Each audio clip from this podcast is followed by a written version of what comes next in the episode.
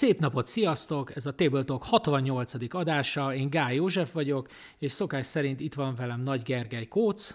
Sziasztok! És ezúttal Nemes Balázs Mókus is csatlakozott hozzánk. Sziasztok! Igazából ez most így részben Mókusnak, de én, én is nagyon szeretem ezeket az ilyen elemző podcasteket, amikről, ami most ez a rész lesz. A BGG rovatunkban immáron negyedik adásunk lesz, technikailag négy és feledik, ha úgy számoljuk. Szóval a BGG rétingekről fogunk most beszélni. Még legelején a harmadik adásban még Zolival és Masúval beszélgettünk a BGG-ről úgy általánosságban. A 35. részben beszélgettünk a BGG top 1-ekről, tehát mik voltak azok, amik a BGG első helyezettjei voltak a BGG története során. A 60. részben pedig beszéltünk a komplexitásról. Lehet egy picit beszélünk majd ebbe a részbe is róla, de alapvetően, ha ez érdekelt titeket, akkor azt a részt ajánlom nektek, ez a 60. rész. Illetőleg volt egy kis kaotikus, ellenben roppant élvezetes 56. részünk, amikor a BGG akkor aktuális top 10-ét szedtük darabokra. És most tehát akkor a rétingekről fogunk beszélni. Bocsánat, csak szeretem magyarul is, tehát azaz az értékelésekről, mégpedig arról, hogy a játékokat egy 1-től 10-es skálán lehet értékelni a BGG oldalon. Mókus, átadnám neked a szót, te vagy az, aki, aki itt hármunk közül legjobban tud definiálni, úgyhogy tiéd a pálya.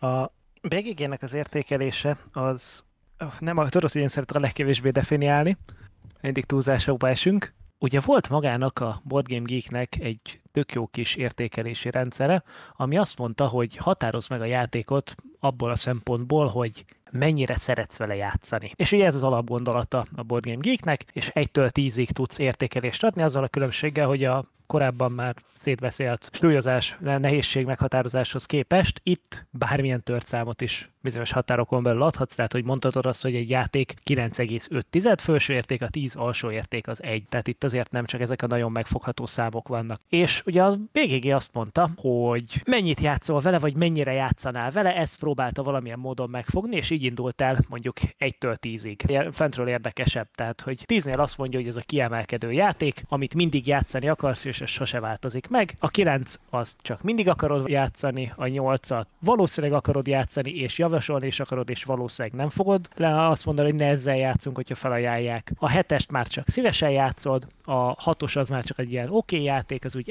elmegy, ha éppen hangulatod van hozzá. Az 5 átlag elmegy, boring, unalmas, minden játszod, akkor játszod, ha nem, nem. A 4-et már kifejezetten nem élvezed, de nem dől össze a világ, hogyha rádobálnak, hogy mégiscsak játszál vele. A 3-nál nem akarod még egyszer játszani ezt, valószínűleg nem tudnak meggyőzni róla. A kettőnél kifejezetten zavart a játék, és nem akarod tovább játszani, még az egy azt mondja, hogy ez az antitézise a játékoknak, biztos nem fogod többet játszani, törött, rossz, utálod. És ezen a módon definiálta a BGG 10-től 1-ig. Ez ugye rettenetesen jól hangzik, csak aztán voltak ezzel ilyen érdekes anomáliák, amiket annó valamikor ugye 2000-es 2010-es éveknek ugye a közepe felé így megállapítottuk, hogy az embereknek, pláne a társasjátékot szerető embereknek eszméletlenül húzott a rétingje valahol a, a 7-es, 8-as környékére, ugye?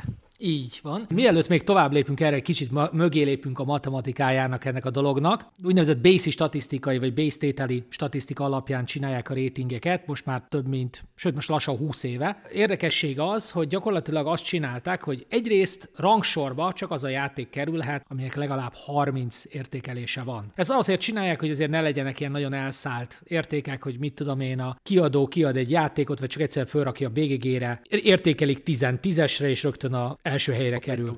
Itt én rögtön magamhoz ragadnám a szót, hogy ennek igazából olyan nagyon sok értelme nincs, tekintetbe véve, hogy a helyezéseket hogyan számolják. Nyilván erre is ki fogsz térni.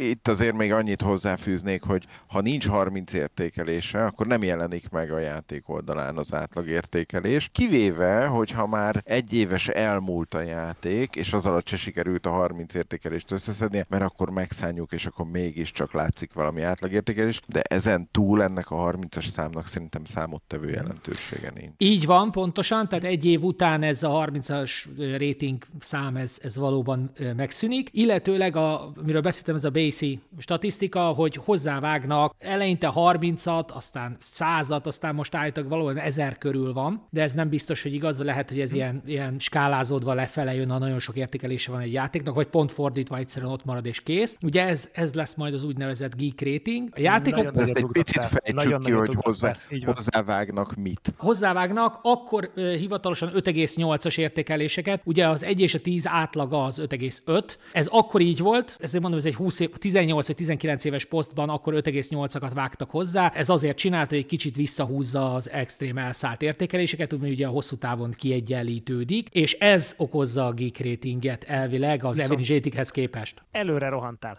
A, ugyanis ezek a számok, amiket hozzádob, ezek nem az emberek értékelései az adódnak hozzá. Az, hogy te hol helyezed el az 1-től 10 skálán a játékot, az egy fix érték, ami semmilyen módon nem fog változni. De az, hogy mondjuk kód hogy értékel egy játékot, azt a tömegből viszonylag sokan érdekelnek, de például azt, hogy kispistá hogy értékel egy játékot, azt kis senki. Most ennek érdekében valamilyen módon mégiscsak értékelni kell ezeket a játékokat, meg rangsorolni, és ennek ugye a triviális módja az, hogy megfogod az összes játékot, összeadod a ráadott értékeléseket, és adsz egy átlagot, hogy ezt tudja ez a játék. Na most minden játéknak meg is van BGG-n az átlag értékelése, ami ebből kialakul, de ez nem egy hasznos érték, pontosan az általad említett kiugró értékek miatt, meg azért, mert az emberek, amikor simán csak statisztikai átlagról beszélnek, akkor mindig szeretik megemlíteni, hogy az átlag egy rossz szám. Tehát, hogy a nagyon szűk politikai kitekintés az átlag keresett haszna annak meghatározására, hogy hogy élünk, azt már mindenki ismeri, mert ezzel van tele. Tudjuk, hogy nem jól definiál, kevés, önmagában nem hasznos. Viszont amikor egy játékot azt akarod meghatározni, hogy mennyire jó, föl akarod rakni egy ranglistára, vagy akár akarsz egy ilyen BGG top 100 csinálni, ahhoz bizony valamilyen fix, megfogható érték kell, és nem egy csomó érték, hogy az átlaga ilyen, a szórása ilyen, a mediánja ilyen, hanem akarsz egyetlen egy számot, ami valamilyen módon minősíti, és ebből születik a geek rating. Ennek a kiszámításánál történik az, amit te mondtál, azaz gyakorlatilag virtuális szavazatokat adnak hozzá még az eredményhez. Ugye a geek ratingnek van egy nagyon fontos tulajdonsága, hogy a kiszámítási módja nem ismert. Szándékosan nem ismert, hogy lehet satszolni, lehet matematikai modelleket építeni rá, ami többé-kevésbé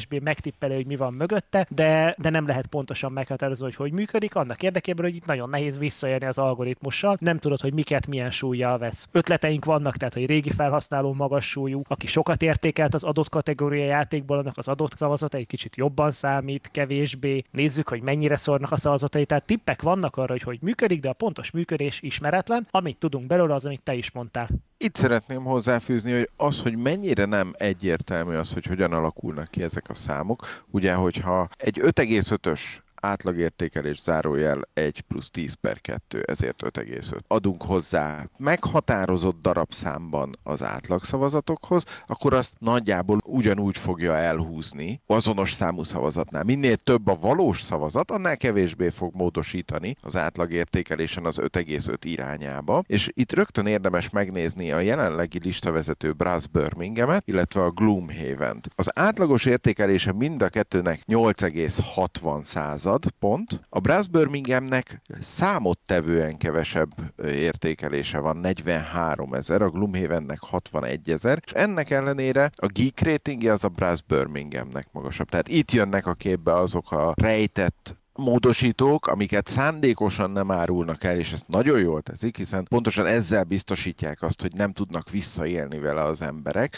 minden olyan algoritmusnál, ahol pontosan ismert, hogy hogyan működik az algoritmus, ki lehet találni gyönyörűen egy visszaélési rendszer, és szerintem majd erről fogunk beszélni, de van az embereknek az a rétege, akiben nagyon erősen meg is van az igény arra, hogy ezt megtegyék. Így van, valóban előre rohantam, de lényeg az, hogy megkülönítjük egymástól az average ratinget és a geek ratinget, a listát azt, hogy a geek rating alapján határozzák meg, de ez nem jelenti azt, hogy bizonyos játékoknak extrém magas average ratingje van, még úgy is, hogy nem kifejezetten elő előlévek, pont azért, mert mit tudom, csak néhány száz, 500, 600 szavazatuk van. Ez ugye jellemző, egyébként nagyon jól megfigyelhető ugye az ilyen Climbers listákon, ahol simán szaladnak előre 8,4, 8,5, 8,6-os átlagokkal játékok, de még mit tudom én, csak a 8%-ok, 6%-ok. Ezerben, igen. Mert még nincs rajtuk elég szavazat, mert van rajtuk mondjuk 300 szavazat, 400 szavazat mondjuk egy körülbelül. Uh-huh. És még annyit tennék hozzá, hogy jelenleg egészen biztos, hogy az 5,5-ös szavazat az, amivel föltöltik. Én néztem egy videót, ott 1450-et írtak, hogy annyi szerintük most, a, amit hozzáadnak, ez egy eléggé hasonlítésszerű számnak hangzik, de mondjuk azt, hogy valahol 1000 és 2000 között az reálisnak tűnik.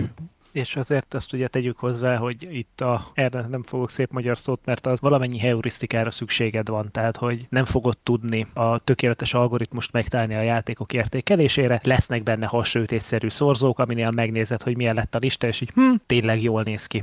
Tehát, hogy nyilván nem lehet tökéletes matematika alapú, szerintem nem lehet tökéletesen matematika alapú megoldást csinálni, mindenképpen kell egy-kettő tapasztalati érték, hogy mit hogyan szorzol. Még meg akarom említeni, mert ehhez a kategóriához tartozik, hogy így van, ahogy említettétek is, hogy bizonyos emberek értékelése magasabb gyakorlatilag súlyozással szerepel. Ezért van az, hogy bizonyos alcsoportok, ugye ezek a subgrupok, subdomének nem, nem ugyanúgy értékelődnek. Van olyan játék, most fejből nem tudom melyik az, ami bizonyos alcsoportban előrébb szerepel, mint BGG-n. Hmm, mint az összesített listán, igen. A, a Brassar is egyébként jó ideig az volt a helyzet, hogy sokkal hamarabb vette át a stratégiai listán az első helyet, mint a, az összesített nagy listán. És ugye azért nevezzük nevén, hogy mik ezek, a, amit te subdomainnek hívtál, hogy nagyjából a tematikus, a családi, a stratégiai, nem tudom, hogy van-e a wargame. Abstrakt is van, így van. Tehát vannak ilyen, vannak ilyen szűrők, amiben nem minden játék tartozik bele, és ezen belül is van egy sorrend, de érdekes módon ugye egy picit más lesz a, a kalkuláció, és eltérhet a, a sorba rendezés. Ugyanannak a két játéknak a sorrendje megváltozhat a teljes listában és egy al listában. Igen, a top 10 tematikus az nekem általában kint van a Quickbáromon BGG-n, hogy néha szoktam nézni, mert az ugye nagyon más, hiszen hiányoznak belőle ilyen nagy húzó nevek, meg egy kicsit más a rendszer. Benne van a három Pandemic, a három Gloomhaven, top 10-ben, konkrét, nem, bocsánat, nem, a második Pandemic Legacy kimászott, már a Season Zero a tizedik, és a Season 1 az első benne, azért jól néz ki. Úgyhogy az, egy, az nekem egy ilyen meghatározó lista a könyvjelzőmön, pont azért, mert egy, egy nagyon érdekes vetülete a board game ratingeknek. Akarunk-e még beszélni a BGG rating mienségéről? Szerint... Szóval csak, hogy, és ugye pont annak érdekében, hogy ne, lehet átkötésnek is, bár aztán nem tudom én mennyire ugrok előre, ugye annak érdekében, hogy, hogy meglegyen az, hogy az embernek számít a szavazata, amiatt én nekem ilyen meggyőződésem, hogy ha nem is kell adni egyest egy játéknak, meg kell adni kettest egy játéknak, mert mentsen meg a világ mindenkit attól, hogy egyes meg kettes játékokkal kell játszania, de tudja elképzelni, hogy milyen az a játék, amire egyest meg kettest ad, tehát használjuk ki a teljes skálát. Így van, erre akartam tovább lépni, a miért kell értékelni, vagy miért érdemes értékelni témakörébe ugorjunk át. Tehát, hogy miért hasznos ez, ez az értékelés? Hát nagyjából elmondtad a legalapabb verzióját, illetőleg a, természetesen a, a magasabb szintű értékeléseknél is releváns, tehát a 8-9-10-nél. Neked van egy nagyon szép megfogalmazásod erre, én ezt megkérném, hogy mondd el. Hozzátennék általánosságban egy gondolatot ahhoz, hogy miért érdemes értékelni. Én nagyon hasznosnak találom azt, amikor megkérdezik tőlem, hogy és neked mik a kedvenc játékaid, akkor megnézem a BGG-n az értékelt játékokat, sorba rendezem a saját értékelésem szerint, és elmondom, hogy nézd, erre a nyolc játékra adtam én tízest, utána itt vannak ezek a játékok, erre ennyit adtam. Valaki megkérdezi, hogy mennyire tetszett neked az a játék, akkor azt mondom, hogy hát úgy emlékszem, hogy egy kb. 7,5-re, de mindjárt megnézem, hogy biztosan annyit adtam rá nézd, tényleg 7,5-öt írtam be rá. És az azért valamilyen szinten nyilván az egy 7,5 nekem, egy 7,5 egy másik embernek tök mást fog jelenteni, de aki ismer engem valamennyire, annak azért valamit mondani fog, hogy az én 7,5-öm akkor az mit jelenthet én nekem. Alapvetően igen, tehát alapvetően az a helyzet, hogy mindenki maga értékel. Tehát mindenkinek legtöbb ember, aki ebben bele se gondol, az a BGG alaptáblázatát veszi valószínűleg alapul. Ez egy feltételezés, de én azt sejtem, mert azért van ott, hogy használják. Tehát ez egy jó mankó. Viszont amire én gondoltam, az ugye mennyire fontos neked, hogy egy játék előkelő helyen szerepeljen, mert ugye beszéltünk most a visszaélésekről, tehát fél, és, és hogy vannak emberek, akiknek ez fontos, viszont van ennek egy legális módja is. Hm. Ez, amiről szerettem volna, hogy Mókus mondjon hát, két mondatot. Ezt viszont akkor idézem magamat. Ugye én megpróbáltam olyan értékelést csinálni, ami nem csak magamról szól, hanem valamennyire beleillik a BGG valóságába mivel ugye a tízes azt jelenti, hogy will always enjoy playing, mindig szeretni fogom játszani. És amikor meglátod a rengeteg 9 értékelést a bontatlan Kickstarter játékokon, a társasjáték közösség ismeretében, én azért nem tartom valószínűnek, hogy csak olyan játékok kapják meg, amit aztán tényleg bármikor elővesznek, és tényleg azt mondják, hogy ma délután játék, akkor játék. Hemzsegnek a 9 értékelések olyanoktól is, amiket egy évente, ha egyszer elővesz, mert akkor van meg a lendülete, de akkor nagyon jó. Akkor mégsem annyira a gyakoriság. Akkor ezzel, ha szó szerint veszük ezeket az értékeléseket, akkor a fanatikusokon kívül, aki aztán tényleg megteheti, hogy holnap játszik egy TI 4-et, nem értékelhetne 8 felett. Túlzok, de talán érthető a, a problémám. Viszont ha úgy gondolod, hogy egy játék megérdemli mondjuk a általam jól definiált top 400-as pozíciót, top 400, akkor legalább 8-as értékelést kell ráadnod. Tehát ez kell ahhoz, hogy te a 400-on felülre lökjél egy játékot, nyugodtan nézzétek meg a ratingeit. Nem tudom hány éve néztem meg, a 400 fölé akarsz valamit lőni, akkor 8-9 azért illik rá adni. Tehát, hogyha az tényleg a jó játékok közé akarod belőle, és nem csak egy ilyen futottak még ezerbe, nagyon boldog lennék, ha lenne egy top 1000-es társas játék, amit én csinálnék, de a lényeg az, hogy a magasra értékelt az tényleg 8 plusz, de inkább 9, de inkább 10. Annó nézegettem egyébként még a ratingeket, ugye pont a BGG, hogy nagyjából mi, mi kell ahhoz, hogy valami. Ugye én a, geek, én a geek ratingeket nézegettem, mindig nekem a benchmarkom Castles of Burgundy volt, ami nekem nem annyira tetszik, de a Castles of Burgundynak majdnem pontosan 8 nullás volt a geek ratingje, ami ugye annyira nem releváns, viszont hogyha azt nézzük, hogy a sorrendet a geek rating dönti el, ezért mégiscsak. Ugye most éppen a site-nak van 8 0 geek ratingje, a Kessos Burgonyák most éppen 8.012. Tehát nekem arra emléksz, ez is ezzel 16 Tehát csak jelzem, hogy nem, nem hogy top 100-ba, top 20-ba van vele. Az átlagértékek azok mind 8 fölöttiek egyébként a top 100-ban, úgyhogy ez a top 400 ez egyébként egész jól hangzik, én inkább a top 2-300-at mondom, de a 400 szerintem nem elrugaszkodott. A Guang, nem fogom tudni szépen kiejteni játék, van 7,449-es average ratingen, tehát az az, az átlaga neki, és érdekességképpen neki a geek ratingje is errefelé húz, tehát hogyha 7,5-öt adsz egy játéknak, azzal már akkor fölhúzott top 400-ba, erre akkor én mondom a kerek 8-at. Mm, adom. Tehát, hogy jó, most is timmel ez az állítás, amit annól hoztam. Most beszélhetünk arról, hogy nagyjából mit jelent nekünk a 10-9-8, stb. Nem kell részletesen, tehát azért szerintem egy órát eltartana, de esetleg lehet erről beszélgetni. Föntről lefelé szerintem. Persze. Beszélünk egy mondatot, és hozunk egy játék példát. Ezt tetszene nektek? Jó hangzik. Jó, oké, oké, oké. Na, én angolul írtam meg az enyémet, de fordítom gyorsan magyarul, vagy angolról magyarra. Ugye a legjobb játékok a tízes nálam, gyakorlatilag bármikor, almost always, gyakorlatilag bármikor játszani akarok vele, még akkor is, ha nincs rá időm.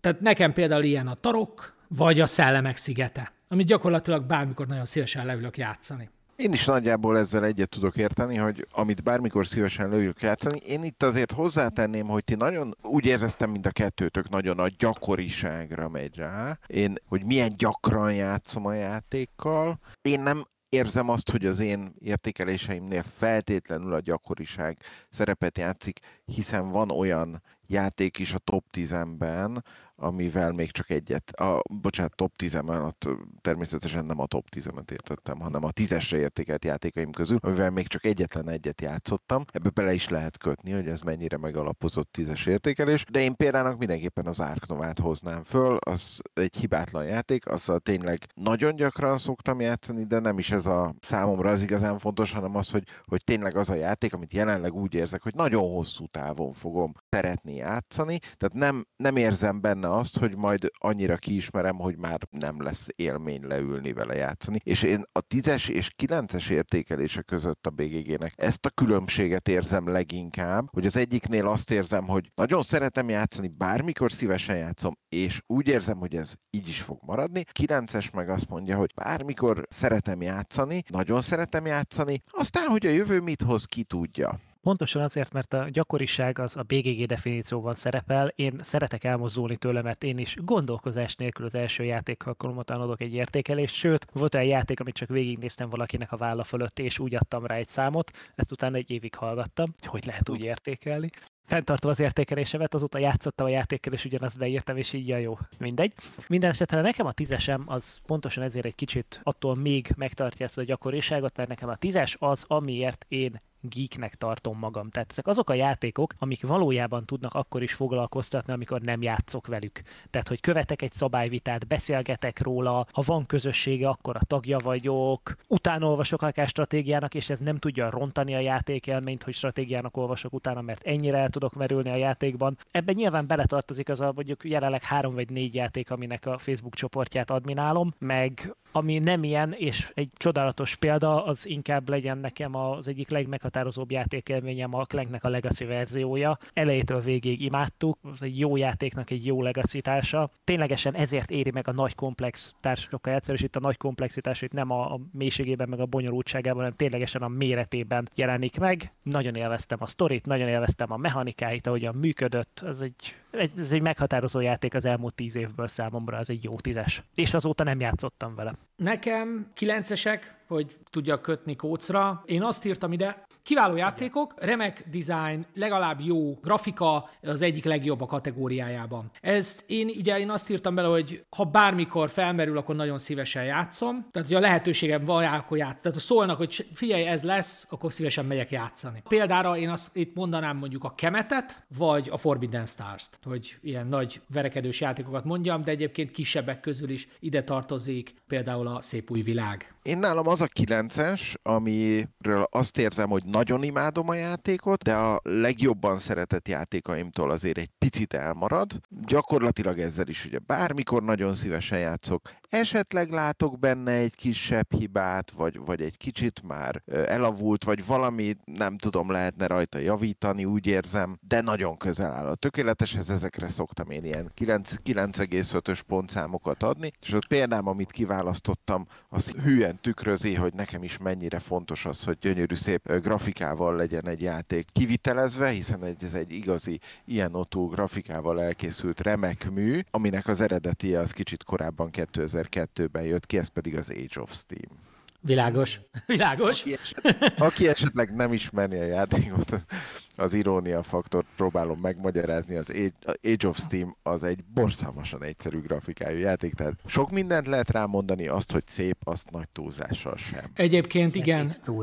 Igen, egyébként még egy dolgot akartam mondani, igen, tehát hogy a kilencesek azok valóban ezek a... Gyakorlatilag nekem kicsit összefolyik a tízes és a kilences, nagyon nehéz belőnöm hogy a tízeket, a tízeseket, tehát a kilenceseimet is már úgy tekintem, hogy ezek nagyon jó játékok, akikkel szinte bármikor játszom míg a tízesek köré azért az ember előfordul, hogy köré szervezi az életét, a 9 az nála még szintén a kiváló játék, tehát itt nem a, a hiányosságai miatt. Amikor a, valami a kategóriának a legteteje és te szereted, amikor vannak olyan játékok, amiben így, így BG-an több száz játékot beletettem, azokat nagyon nehéz 9-nél lentebb értéken, hiszen az eszméletlenül sok játék alkalom, de ide tartoznak a nagyon jó, nagyon-nagyon jól belőtt családi játékok is, amikor hiába szeretette az ilyen komplex vagy játékokat, ez a családi, így le lehet ültetni téged, és, és kérdés nélkül azzal fogsz leülni játszani, meg amikor elmész egy rendezvényre, akkor ah, játszunk ezzel, és ezt veszed le, mert azon nem kell gondolkozni, az megy, azt tudod, hogy szeretni fogod, az úgy működik, tehát az ilyen kérdés nélkül megy, az is nálam 9-es.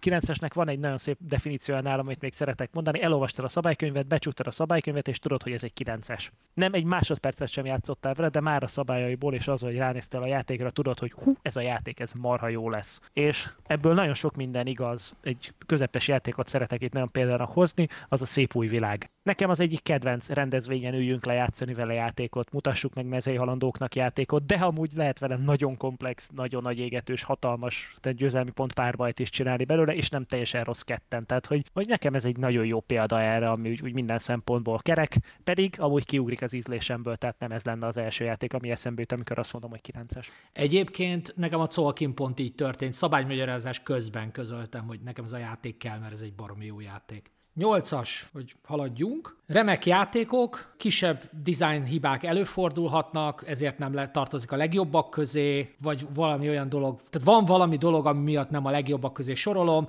de imádok velük játszani. Nekem ide tartozik nagyon sok családi játék a kedvenc kategóriájámból, tehát mit tudom én, Macskák szigete, ide tartozik még a Tournament and Camelot, egy nagyon okos ütésvívős játék, de egyébként ide sorolom például Brass Birmingham-et is, vagy a Sky szigetét. Hm. Én azt tartom 8-as játéknak, amit nagyon szeretek, általában szeretem annyira, hogy ha lehet, akkor ott is legyen a polcomon, de nem minden esetben, és biztos, hogy nagyon szívesen játszok vele, de azért úgy érzem, hogy játékélményben a két legmagasabb kategóriától kicsit elmarad, és erre egy nagyon szép példát találtam itt a saját értékeléseim között, amit én elsősorban speciális helyzetekben szeretek nagyon játszani, amikor olyan játékosokkal játszok, akik nem vevők az összetettebb játékokra, ez pedig a Ticket to Ride Europe. Uh-huh.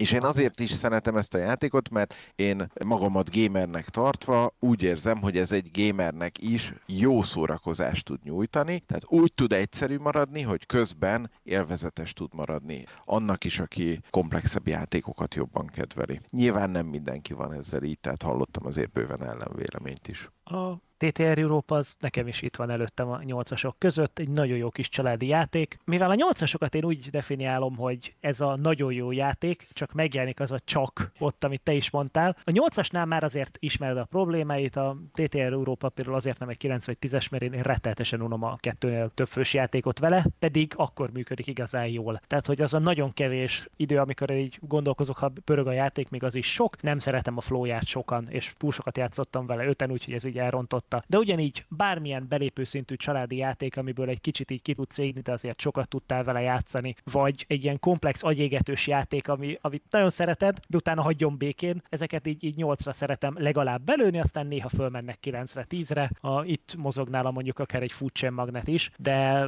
nem tudom, amilyen jó példa erre, az a, ha, mondok egy megint egy érdekes irányt, megint oldalra, valós idejű, nekem a Galaxy Tracker az eddig ért föl, mert az nekem a az egyik parti játék, tehát a, ahol úgy nem úgy parti játék, hogy, hogy ökörködünk, hanem ténylegesen a lazán csak úgy játszunk valamit. A játéknak van ezért némi rejtett mélysége, meg iszonyatos random faktorja, ami elrontja, de ettől még boromira élvezünk vele játszani, úgyhogy szépen mindenki ugye ahogyan valós időben rakja össze az űrhajóját, alkollal vagy anélkül is működik a játék. Utóbbival nagyon izgalmas interakciók születnek meg, amikor döbbenten nézett, hogy valaki a Balmer Peak tetején egyszer csak összerakja a tökéletes űrhajót. Láttuk, tapasztaltuk, nem hittük el. Úgyhogy ez nekem a nyolcas. Egyébként nekem is nyolcas, a Get to Ride Europe, úgyhogy akkor ebből megegyezhetünk. Csak rájöttem, hogy a saját játékaimat nézem, és nem a teljes listámat. Nem mindegy, pont jókor váltottam, ugyanis jönnek a hetesek, ezek a jó játékok. Valami hiányzik, hogy remek vagy kiváló játékok legyenek. Ha egy játékülésen azt mondják, hogy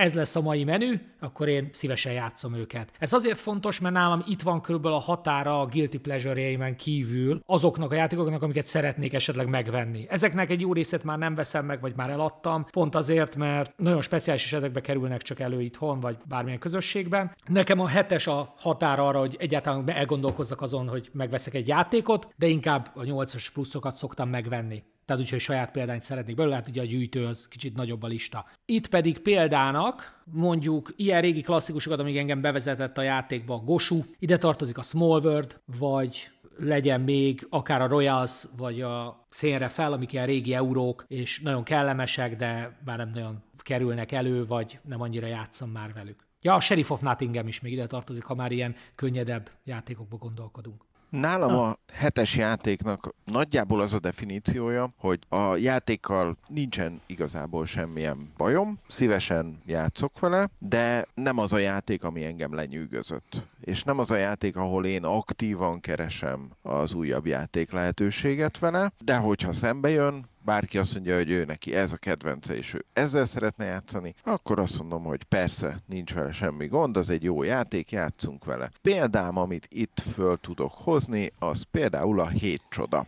Nekem is kb. ott van, amióta megjött a szép új világ.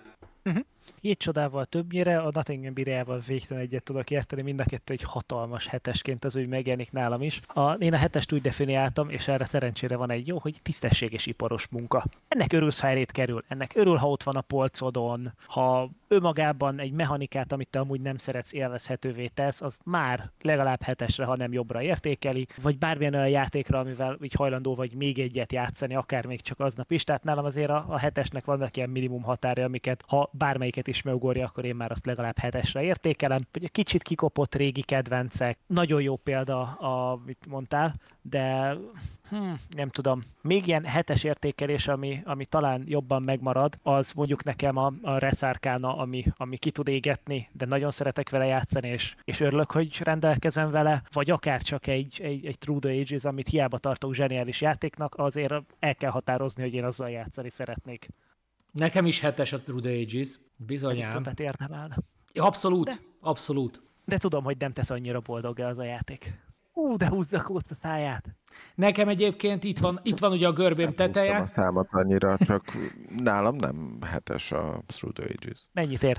Én nekem a Through the ages egyetlen egy tapasztalatom volt. Ez az volt, amikor egy játékos társ, aki nagyon tapasztalt volt benne, bevezetett minket, és azt mondta, hogy három óra a játék, ő kettő óra alatt szokta lejátszani, de mi még nem vagyunk olyan tapasztaltak, úgyhogy három óra, öt órakor gyűjtünk össze délután, hét órára megvoltunk a szabálymagyarázattal, akkor kezdtünk neki, hajnali háromra végeztünk a játékkal, tehát nyolc óra, ez már nem jó nekem, mert én ez alatt az idő alatt szívesebben játszottam volna kettő jó játékot, mint egyet, ami végülis a játék maga nem volt rossz, de volt egy olyan hibája, amit én megbocsájthatatlannak tartok, hogy a házigazda éjfélkor azt mondta, hogy a Through van egy ilyen lehetőség, hogy föladhatod a játékot. Ez azt jelenti, hogy te onnantól nem kerülsz sorra, nem szerzel több pontot, de amit addig összegyűjtöttél, azt megtarthatod, és azzal részt veszel a játékvégi értékelésben, nyilván egyébként komolyabb esélyek nélkül és a házigazda éjfélkor mondta azt, hogy ő akkor itt kiszállna, és éjféltől hajnali háromig lelkesen nézte, hogy a maradék három darab játékos játszik.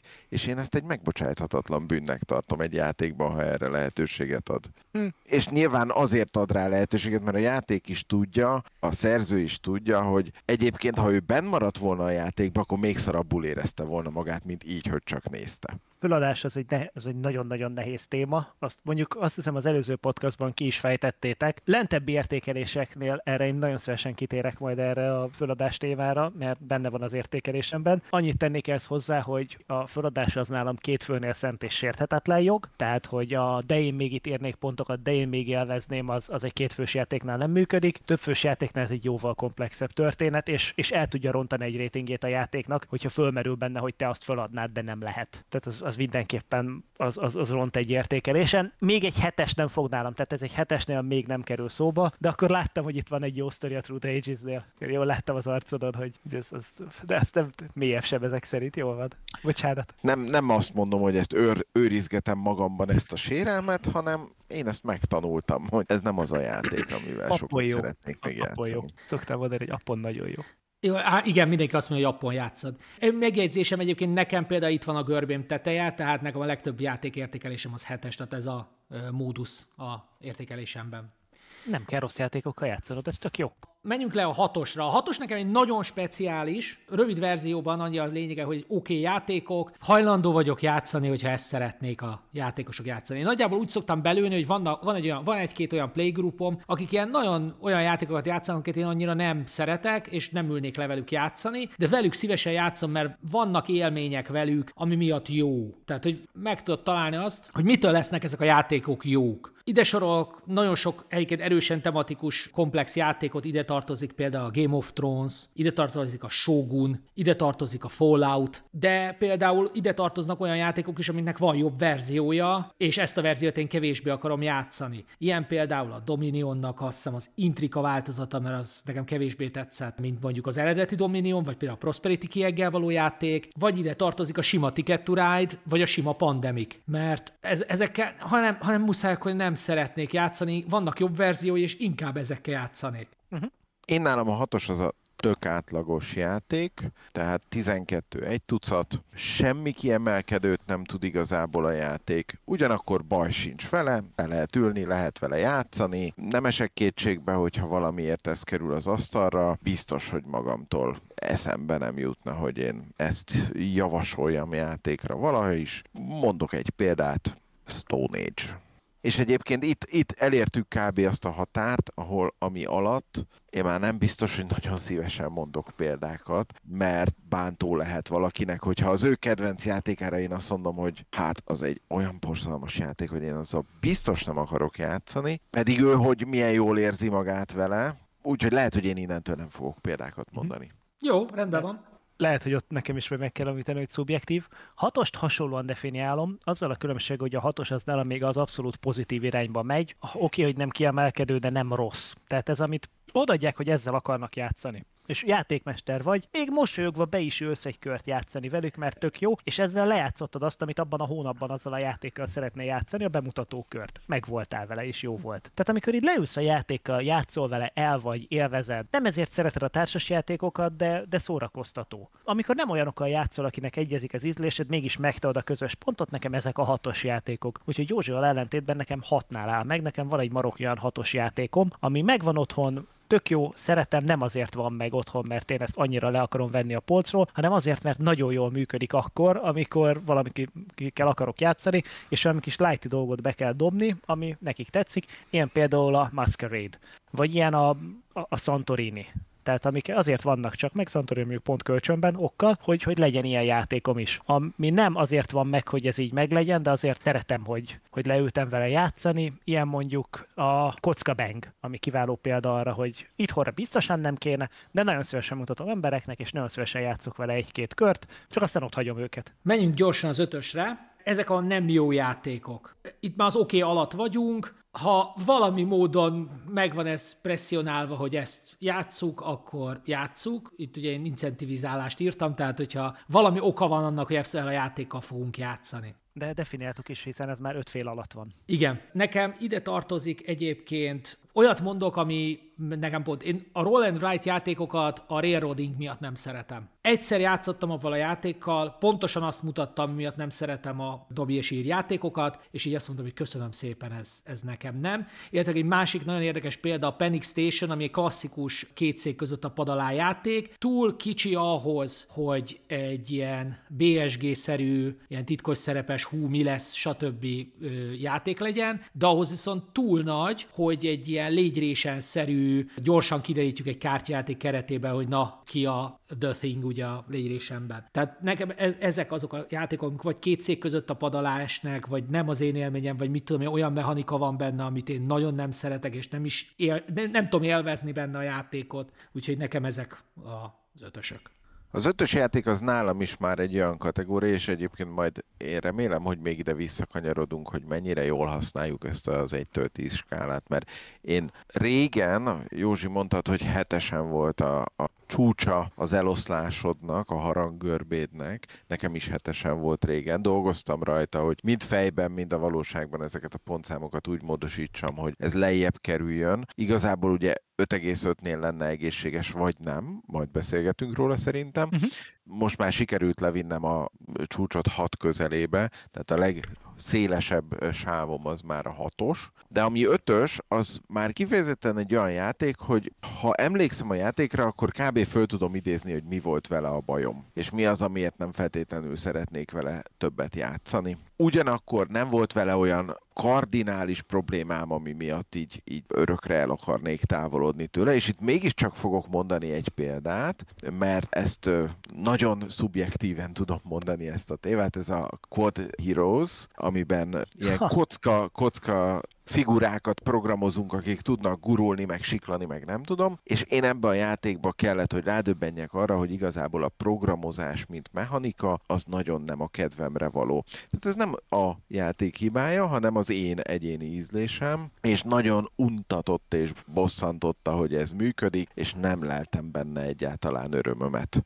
De a programozós játékok azért általában így működnek. Van olyan, ahol egy picit kevésbé zavar a programozás, van, ahol meg ennél is sokkal jobban zavar, de azok nem nekem valók. Az ötösökben még meg lehet találni az örömöt. Tehát azért fontos, hogy azért ötös, mert ott még azért van olyan dolog, amit élvezel benne, és oh és ezért, ezért vagy hajlandó leülni vele játszani. Uh-huh. Nagyon. És, ö, és ami, bocsánat, még, még az ötöshöz, amit hozzáfűznék, hogy az ötösöknél én általában látom, hogy mi az, amiért valaki szeretheti, vagy akár nagyon szeretheti a játékot. Nagyon sok mindenben csatlakozik az ötös definíciónk megint csak, mert én is úgy definiálom az ötöst, hogyha van egy mechanika, amit zsigerből gyűlölök, és tényleg mentetetlen számomra, de látom, hogy ez a játék jól kihoz belőle mindent, azért az egy ötöst megérdemel, tehát annál nem akarom jobban lehúzni. Tehát amikor egy játékkal, amivel ha játszottam, nem rabolta az időmet, szórakoztatott egyszer, de csak annyira, mint egy matek feladat, nem szeretem a matek feladatokat, akkor úgy, úgy rendben elmegy, működik. Ha a újrajátszhatósága nincs, de egyszer jó volt, akkor még úgy talán. Tehát, hogyha nem érzem azt, hogy, hogy egy picit a játék után elgondolkodtad, hogy mit csinálnék a következő játékban, de azért egyszer nem volt rossz vele játszani, nálam ezek az ötösök. Ebből azért van egy-kettő, de ezek ugye rettenetesen szubjektív értékelések, viszont megvannak nekem az úgy szubjektív, bocsánat, ebből még akár egy kicsit az objektivitás irányába elmehetünk, de van nekem két nagyon jó, teljesen szubjektív ötösöm, amit nem tudok senkit sem megsérteni, az egyik a sakk, a másik pedig a katan. Mind a kettőnek látom a mélységét, a katannak is, a saknak meg pláne, de engem olyan szinten nem tud lekötni, hogy bármennyire is értékel a játék mind a kettőnél. Értem, miért szeretik az emberek, értem, miért sikeres, értem, miért mély. Nem az én világom, ennél lentebb nem tudom húzni. Ez ott jó helyen van számomra, ez így. Nekem is ötös a katan egyébként, tehát még kieggel még egy hatos, de önállóan és nem annó nekem a katan, amikor elkezdtem társasozni, hogy akkor a tízes lett volna, hogy a fal a másikat, és mind a mai napig értem, miért szeretik az emberek. Négyesek. Itt, itt jönnek meg a rossz játékok, de hangsúlyozom a játékok, tehát itt még, jó, még abban a vonalban vagyunk. Itt megjelennek a design problémák, tehát amikor konkrétan design problémák vannak, nem törik el a játékot arra, hogy játszatlanná tegyik, de ettől még nem jók. Ez, ez az a szint, ahol még nem bánom meg, hogy kipróbáltam. Csak munka okból vagyok hajlandó vele játszani normál esetben. Mm. Nekem erre van példám, mondok is. Nekem ilyen példa a Tokaido, mert számomra az egy olyan érzés, hogy így egy ilyen nagyon jó hangulat, de effektíve nem történik benne semmi. Tehát így kapsz egy élményt, ami nem egy játék, tehát ott, ott inkább az, hogy a játék hiánya miatt. Ez viszont maga az élmény az jó ahhoz, hogy nem mondjam azt, hogy ez rosszabb. De ami nekem kifejezetten ilyen volt, az a fedőnevek, ami gyakorlatilag számomra ez a igen játék, igen vannak emberek, akik nagyon élvezik, én nem vagyok közöttük, és nagyon nem ez a, igen, megtanítom, mert játékmesterként, mint mondtad, tehát, hogy azt mondják, hogy ezt szeretnénk játszani. Persze, a szabályok a következőek. Ez és ez és ez, így működik, ti ide üljetek, ti ezt csináljátok. Jó játékot, sziasztok! És utána ne halljatok, ne halljak felületek többet. és egyébként, ha élvezni fogják, akkor nem is fogok, mert ők el tudnak vele játszani órákig. És az ötöst még követed, mint játékmester, a négyest már, ha nem muszáj, nem akarod követni. Ez tetszik. Ezt el tudjuk, mindannyian szoktunk játékmesterek lenni, egészen sokat. Ez nekem nem kb. Nem látszom a fejem, hogy nem szoktam játékmester lenni, én nem, én ötös meg négyes játékokat nem szoktam tanítani senkinek, uh-huh. úgyhogy nincs ilyennel tapasztalatom. Uh-huh. Én leginkább jó játékokat szeretek tanítani embereknek. Én nálam a négyes az valami olyan, amivel már valamilyen fundamentális probléma merült fel. Unalmas volt, nem volt jó a játékmenet, nyögvenyelős volt, vagy konkrétan valamilyen óriási, az én ízlésemmel tökéletesen szembe menő mechanika van benne, ami, ami én egy nagyon nagy hibának tartok. Nem tudom vele úgy játszani a játékot, ahogy én szeretném, például, hogy valamilyen szinten kiszámítható legyen, hogy mi történik. És nem is tudom, itt is volt egy, amit néztem, amit szívesen megemlítenék, de már ellapoztam, mert ugye annyi eszem nincs, hogy rajta tartsam a szemem, amit gondoltam. Igen, megvan. Fast Forward sorozat, nem tudom mond nektek valamit. Nem. Ez a Friedman Freeze-ének egy sorozata, talán négy játék van belőle. Alapvetően azt vállalja a játék, hogy kapsz egy pakli kártyát, ami sorba van rendezve. Nincs játékszabály, hanem a tetejére oda van írva, hogy valaki húzza föl a kártyát és olvassa el. És utána az első három kártya az egy alapszabályt tartalmaz, és ott kb. mondjuk egy, van olyan belőle, ami, ami nálam 8-asra van értékelve körülbelül. Van az, az első három kártya elmond egy alapszabályt, amiből kb. annyit tudsz meg, hogy húzogatni kell lapokat. Megyünk körbe, és mindenki húz egy lapot. Jó, oké, meg tudjuk csinálni. Lement egy kör, akkor jön egy új szabálylap, hogy most már, hogyha ez történik, akkor ezt is csinálhatod. És ahogy halad előre a játék, vezet be újabb szabályokat, kicsit ilyen legacy-szerűen, hiszen a játék előbb-utóbb véget ér, és akkor azt mondja, hogy jó, akkor most amit eddig nem húztál, föllap, azt rakt félre, az lesz a tartalékpaklid, abból mindig fölhúzol új lapot, hozzáadod az eddig használtakhoz, illetve az eddig használt lapokból valamennyit, azt viszont már a lejátszás függvényében azt meg kidobsz a játékból. És egy borzasztóan szögegyszerű kis játék alakul ki, tehát amit én kettő, amit én jobban kedvelek, az a, a Fear, ahol egyszerűen arra megy a játék, hogy mindig ki kell raknod egy lapot, és akinél a kint lévő lapok összege az meghaladja a 15-öt, ő veszített, a többiek nyertek. De persze van egy csomó olyan, amivel lehet mahinálni a lapokat, visszavenni, cserélni, stb. A másiknál pedig erődöket kell elfoglalni, és akinek a... Hát itt nem is mondom el, mert itt már vannak, vannak kis, kis uh, spoiler lehetőségek, hogy hogyan működik a játék. Jó pofa, egyszerű, olcsó, végtelenül gyors, tehát ilyen 5-10 perces menetekre kell gondolni, és vannak, akik utálják, de ezt a kettőt én szeretem. Viszont van egy verziója, a Flea, ami kooperatív. És olyan nehezen tudtam elképzelni, hogy ebből a koncepcióból abból hogy fog kooperatív kijönni, és hát ugye ez egy, ez egy ilyen nagyon gyors, öt, tényleg van, hogy három perc egy menet, mert tényleg összesen háromszor kerül sorra mindenki, ha épp úgy jön ki, de ha nagyon hosszú, akkor mondjuk 12 perc, ehhez képest a Fleaből én, amit játszottam, az valami 40 valahány perc volt egy menet, cserébe egyáltalán nem volt érdekes vagy izgalmas, így, hogy kooperatív volt, úgyhogy én ezt értékeltem négyesre.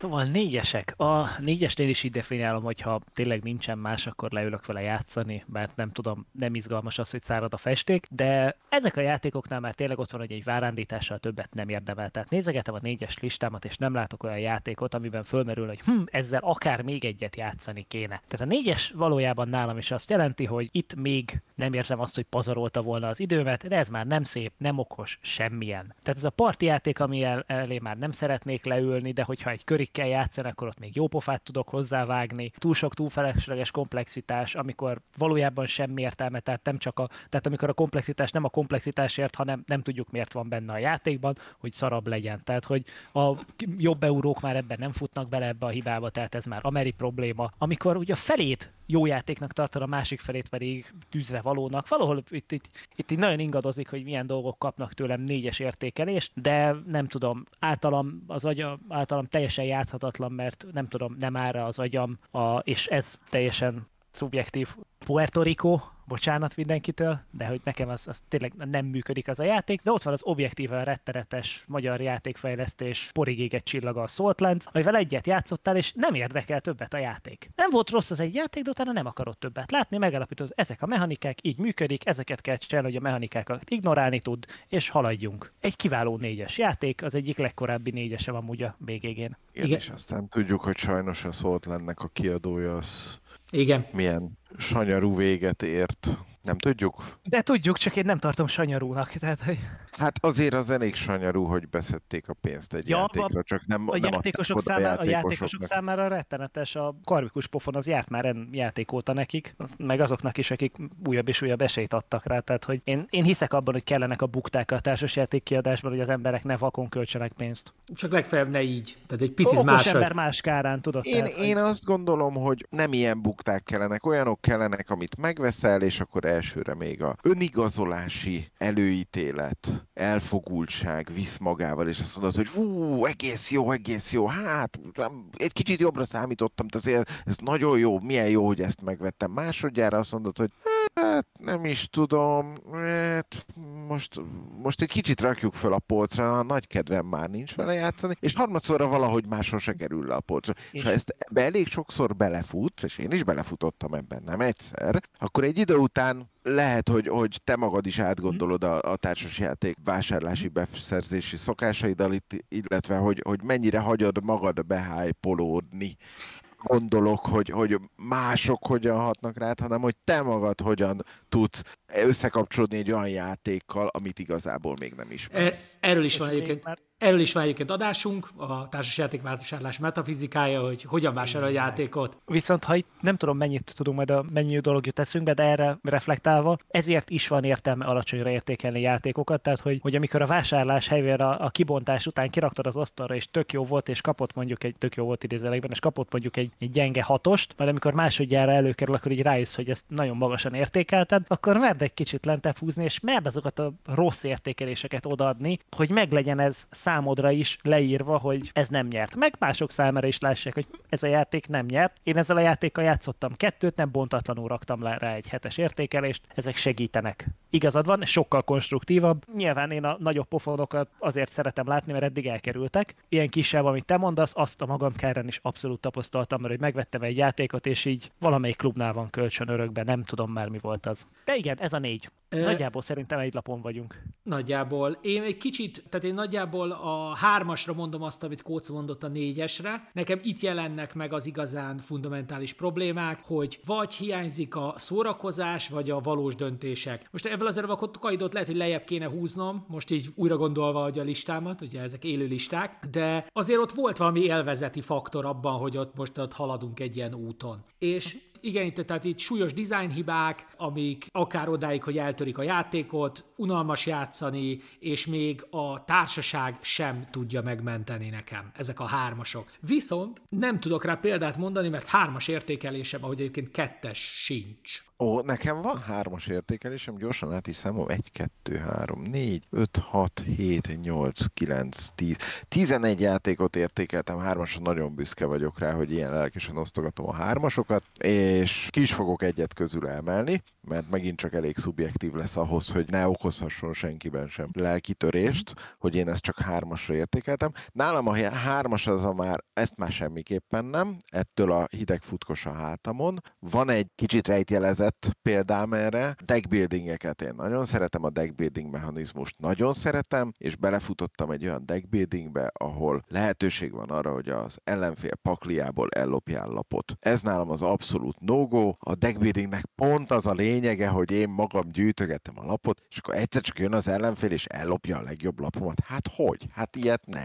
Hát akkor elrontja az egésznek a lényegét. Szóval ez nálam nem, nem árulom el, hogy melyik játék ez. Viszont van egy, amit meg meg fogok nevezni, és azt azért fogom megnevezni, mert ez megint csak nagyon szubjektív. Én nekem a Mysterium című játék az olyan nagyon nem jön be, én nem értettem meg ennek a, az igazán. Tehát ez egy olyan, én szerintem ez egy olyan játék, ahol maga a játék az csak egy keretet ad, és a hangulat, meg az, hogy a, az asszociációkat kitaláljuk. A kép asszociáció alapvetően nem áll hozzám nagyon közel, de azt még elfogadnám. De azt, hogy ezt ilyen kooperatívan csináljuk, az nekem már valahogy nem nagyon akar összeállni, és ennek a minősített esete, ami hármast kapott, az a Mysterium Park, amivel még az a problémám, hogy a hideg ráz bármelyik képtől, ha ránézek, annyira rosszul vagyok tőle, tehát ezek a képek, ezek konkrétan így a frászt hozzák rám, ezért nem szeretném őket látni pedig az a jobb misztérium szerintem. De igen, abszolút, tehát hogy a három az már nekem is, ami nem jön be. Tehát ami számomra élvezhetetlen. Hiába látom, hogy mások miért élvezik, nekem ez már nem. De ha látom, hogy mások élvezik, ezért nem szeretem ennél jobban lehúzni, erre van legalább egy látványos példa kettőnél, de azt sokat hangoztatom. Amikor ezekről a játékok az a hármas, amit azt tudom mondani, hogy nem gyűlölöm. Ahogy a Józsi mondta, mechanikailag több sebből vérzik, nem szeretnéd félbehagyni, játszol vele, de úgy igazából ott már leginkább a társaság miatt, vagy esetleg a fogyasztott alkohol működteti csak a játékot, és, és ennyi működik. Ilyenben a Józsi által általam megismertetett Venge nevű játék, ahol alulöltözött lányokat kell kipakolni valahogy pontokért. Semmi nem emlékszem a játékból, csak arra, hogy söröztünk mellette, és ez működőképesé tette a játékot. Nem jóvá, de így végigjátszottuk és jót dumáltunk közben. Ez egy jó definíció a hármasnak. A hármasnál már rég a társaság számít. Tehát ott már nem a társas játék. Van egy nagyon sértő hármasom, de csak azért, hogy valaki ezért sértő hármast is mondjon. Nálam a Five Tribes ilyen, tehát hogy én szeretem a mankalát.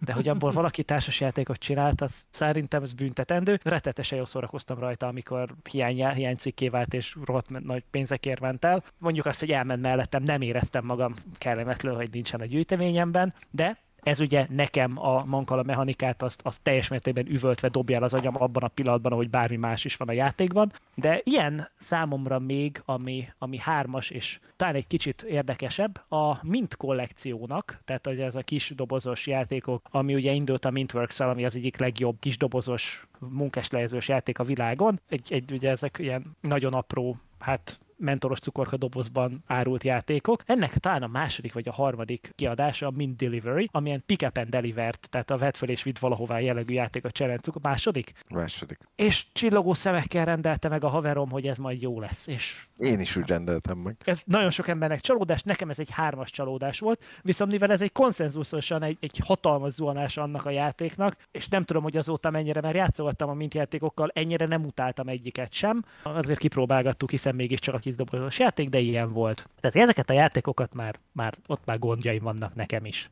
És innen jön a rossz, a kettesek. A kettesek. Mint mondottam, nekem most jelenleg nincs kettes értékelésem, lehet, hogy tudnék találni, de most nem célom ez. A kettes játékok. Ebben, ebből hiányzik a szórakozás és a valós döntések, tehát itt nem vagy, hanem és a nagy különbség. Itt kicsit loptam tőled egyébként, mert neked ugye nyilvános a listád, hogyha az ember meg tudja találni. Amikor rájössz a játék közepén, hogy nem biztos, hogy te ezt be akarod fejezni, vagy, vagy valaha játszani vele, és nem, hogy nem bánod meg, de igazából úgy döntesz, hogy jó döntést hoztál. Tehát, hogy ez az a játék, amit így a felén azt mondja, srác, eh, eh, amit múltkor mesélt Kóc, hogy figyelj, akkor most ezt hagyjuk abba. És... Az a játék nálam hármas egyébként. Uh-huh. Na, hát látod, van, ahol, valahol van, nincs átfedés, de ilyen átcsúszások vannak. De tehát ez amikor, a, amikor tényleg azt érzed, hogy ez, ez még játék, mert látod benne, hogy igen, ez van köze a játékhoz, de hogy rettenetes, az biztos. Igen, nálam is valami hasonló a kettes. Én, én alapvetően a mechanikailag fundamentálisan rossz játékokat rakom itt a, a ketteshez, és itt már nem fogok címet mondani, már csak azért sem, mert lehet, hogy megalapozatlan az értékelésem, mert aki ezt a játékot nekem elmondta, az nem annyira megbízható, hogy én százszerzelékig biztos legyek benne, hogy ő jól mondta el a szabályokat, és lehet, hogy a szabály helytelen ismertetése és alkalmazása okozta ezt. De az biztos, hogy már nem fogom megtudni, hogy mi a helyes szabály, mert hogy én ezzel nem fogok még egyszer játszani, az tuti. És ebben a játékban történt meg az, hogy egyszer sorra kerültem, gyakorlatilag döntésem nem volt annál az egy akciónál, hogy mit csinálok, viszont a második akció előtt már kiestem. Köszönjük, jó játék volt. Uhú, az mondjuk erős. Sejtem. Igen, igen.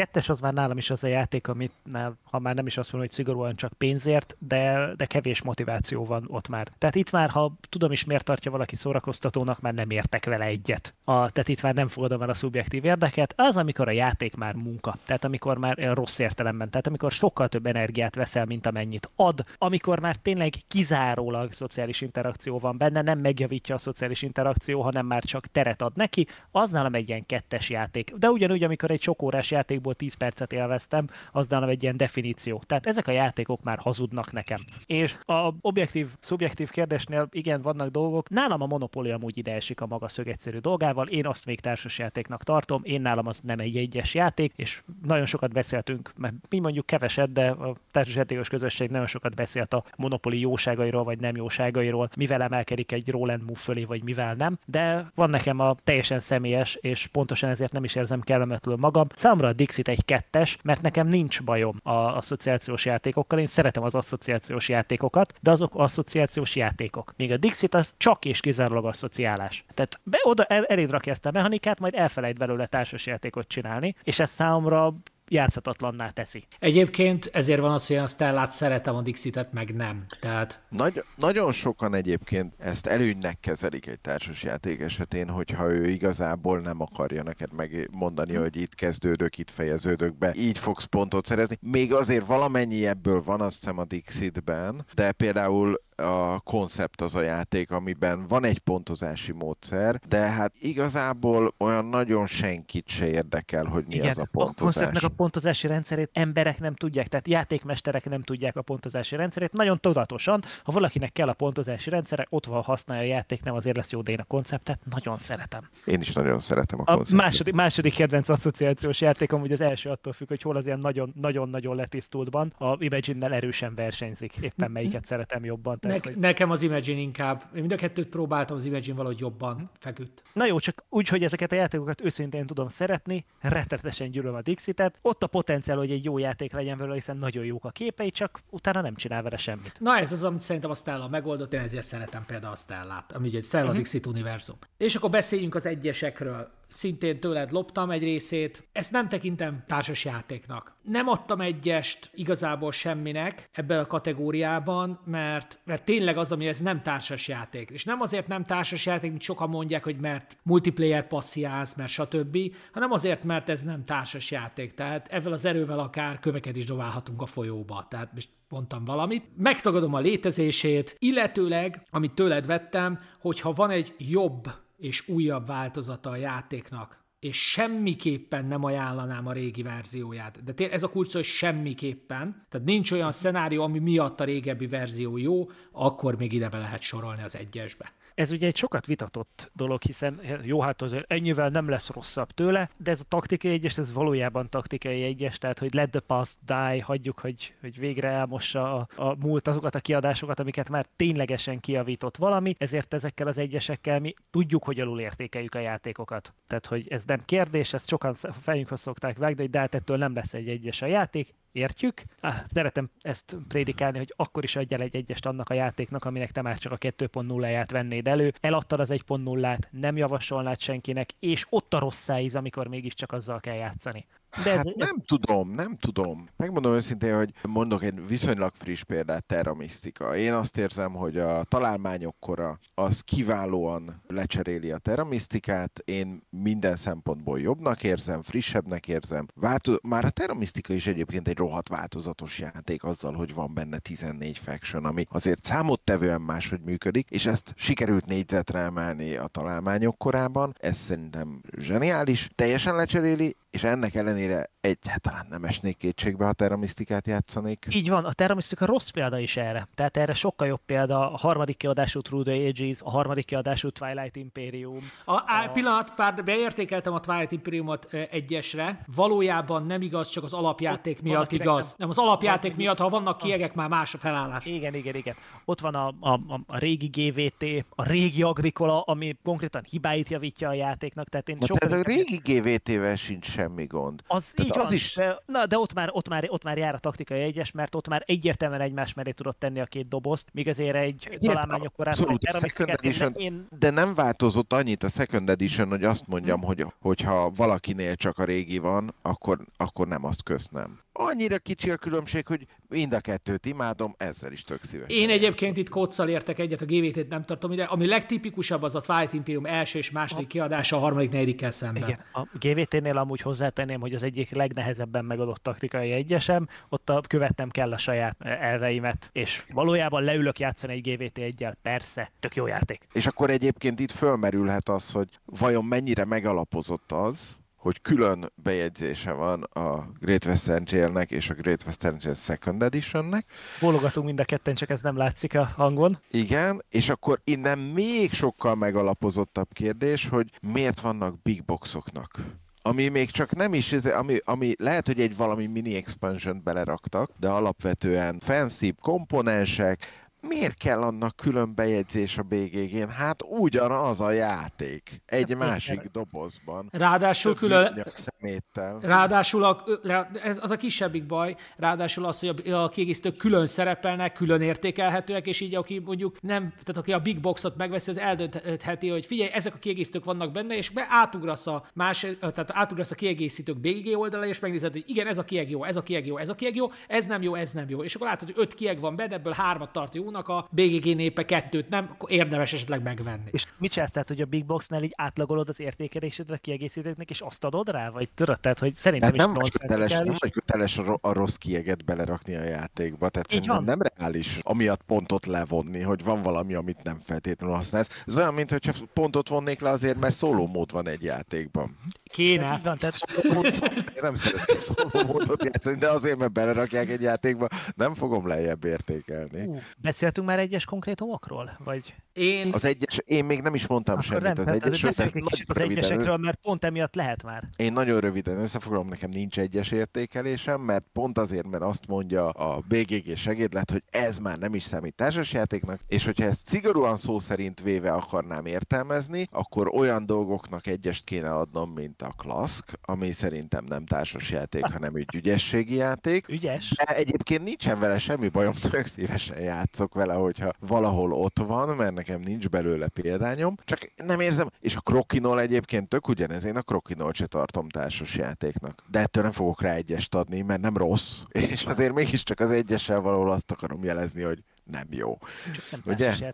Úgyhogy, úgyhogy nekem nem sikerült egyest adnom semmire, én nem vit rá a lélek még. Amúgy ilyen szempontból a, az egyesnél, ugye persze ugye ez a nem társas játék, ez nálam is megvan, de nagyon kevés nem társas játék van. Én az egyesnél kegyetlen vagyok. Tehát a, én az egyesnél azt mondom, hogy egy hideg téli estén úgy dobod a kandalóba, hogy örülsz neki, hogy valami éghető volt. De az egyesnél van egy sokkal fontosabb definíció, ami sokkal valósabb. Az az, hogy az a játék az egyes, amit játék közben ott hagytam, és egy másodpercre sem éreztem magam kellemetlenül miatta. Sem akkor, amikor ott hagytam, sem utólag, sem a társaság miatt. Tehát, hogy én nem szeretem azt, amikor abba kell hagyni egy játékot bármi miatt. Inkább mondom, hogy legyen az ember kitartó és ne adja föl, de pláne akkor, amikor látom, hogy másoknak elrontom ezzel a játékot, de az egyes az, ahol bocs gyerekek, nem. Bazoistákat is meg tudom érteni, de nem tartozik a kinkjeim közé, tehát hogy nem. És ilyen szempontból egyetlen egy játék van, mert ezeket valahogy elvesztette az agyam már azokat a játékokat, amiket az évek során ott hagytam mosolyogva. Nekem ilyen volt a, a Mansions of Madness, magát a kategóriát szeretem, ezeket a overload ellen lépkedőt gyűlöltem minden másodpercét, nem tudom már miért. De pontosan pontosan ilyen szempontból ugyanígy szólójátékokat én amúgy annyira nem utálom, csak elkerülöm, de a This War of Mine társas játék az nem társas játék. Az egy szólójáték, ami megpróbálta magát több személyes játéként eladni, gyakorlatilag a körbeadjuk a kormányt jellegű működéssel, és ő ezt egy 1-től 6-ot ráírta a dobozra. A játék második felétől kezdve sörözgettünk, és hagytuk, hogy valaki játszon vele, és néha elmondta, hogy mi történik. Ugyanez a definíció szerint innentől megérdemli az egyes. Lehet, hogy ha én lette volna az az ember, aki ott elkap, és akkor végig akarom játszani, akkor többet, de mivel ténylegesen úgy ott tudtam hagyni, hogy konkrétan az asztaltársaságot sem zavarta, hogy hátra lépek, mert csak egy kicsit gyorsabb lett a játék, mert kevesebb embert önnek adtuk tovább a döntést. Félelmetes. Úgyhogy Hú, nekem ezekre, ez a... ezekre a játékokra én is nagyon tudok haragudni, ami, ami úgy, szó, úgy mondja azt, hogy őt egy több játékos üzemmóddal rendelkezik, hogy nem, hanem azt az egy játékost megbeszélheti több ember, hogy mit csinál, és itt tudnék olyan címet mondani, amin nagyon sokan végig sértődnének, de van egy-kettő példám. Majd adás után elmondom. Majd adás után kooperatív, ez egy nagyon jó téma ebből a szempontból. Igen. De mondom, a This War of Mine az, az egy szélsőségesen jó példája annak, hogy hogyan ne csinálj kooperatív játékot. Egyébként láttam egy játékot most pont Nürnbergben, amivel pont ez a probléma, és ezt szóltam is a designernek, hogy figyelj, tök hangulatos a játékod, nagyon aranyos, tényleg nagyon aranyos, a témája is nagyon cuki, de gyakorlatilag egy egyszemélyes játék. Tehát egy játszol, egy, játszol a játék ellen, és igazából az, hogy többen vagytok, az csak azért van ott, hogy bár legyetek ott többen. Úgyhogy jelenleg az, azon még elég komolyat kell fejleszteni pont emiatt. Na, akkor végig daráltuk, nem is olyan röviden, mit jelentek a mi értékeléseink. Mielőtt még tovább lépünk, én azt akarom mondani a hallgatóságnak, hogy ez természetesen a mi saját szubjektív véleményünk, csak azért szerettük volna megmutatni, hogy azért van picit több is a BGG 10 értékelésén felül, és ha esetleg aki komolyabban foglalkozik társasjátékos értékeléssel, értem ez alatt már száznál több játékot értékelt, az érdemes kicsit így finom hangolni ezeket a dolgokat. Ez főleg akkor, hogyha szeretsz top 10 listákat csinálgatni, vagy hasonló. Tehát vannak ilyen szórakozásait el, vagy ott ugye a BGG-nek is van saját top 10 listája, hogy írhatsz magadnak top 10-et, és ott változatgathatod. Tehát ezek, ezek hasznos dolgok, de ez azoknak fontos, akik tényleg ebbe szeretnek bemerülni. Én szeretek bemerülni, szeretek erről beszélgetni, ezért készült ez az adás is. Tehát alapvetően ez, a, ez volt ezzel, ezzel a részével a cél. Beszéljünk még... Használjátok a teljes skálát. Így van. Beszéljünk még két dolgot, írtam fel, az egyikről beszéltünk már egy kicsit, ez a játékok értékelési görbéje. Ezt te említetted, Mókus, de én is ugye megemlítettem, hogy nekem jelenleg a hetes a, a móduszom, tehát abból van a legtöbben, és pont ezért, amiket most elsoroltunk... És én... mennyi az átlag értékelésed? Mindjárt mondom. Mert hogy ezt is elárulja a BGG.